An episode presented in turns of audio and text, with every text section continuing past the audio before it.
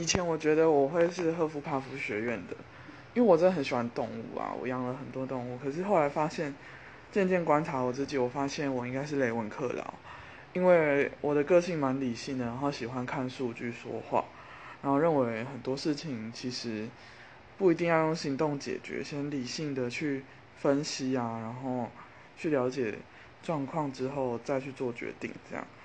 嗯，这个这个状况也是从我二十八岁之后才发生的。可是我我发现我过往没有发现自己这样的特质，嗯，是最近才慢慢形成这样的特质，这样。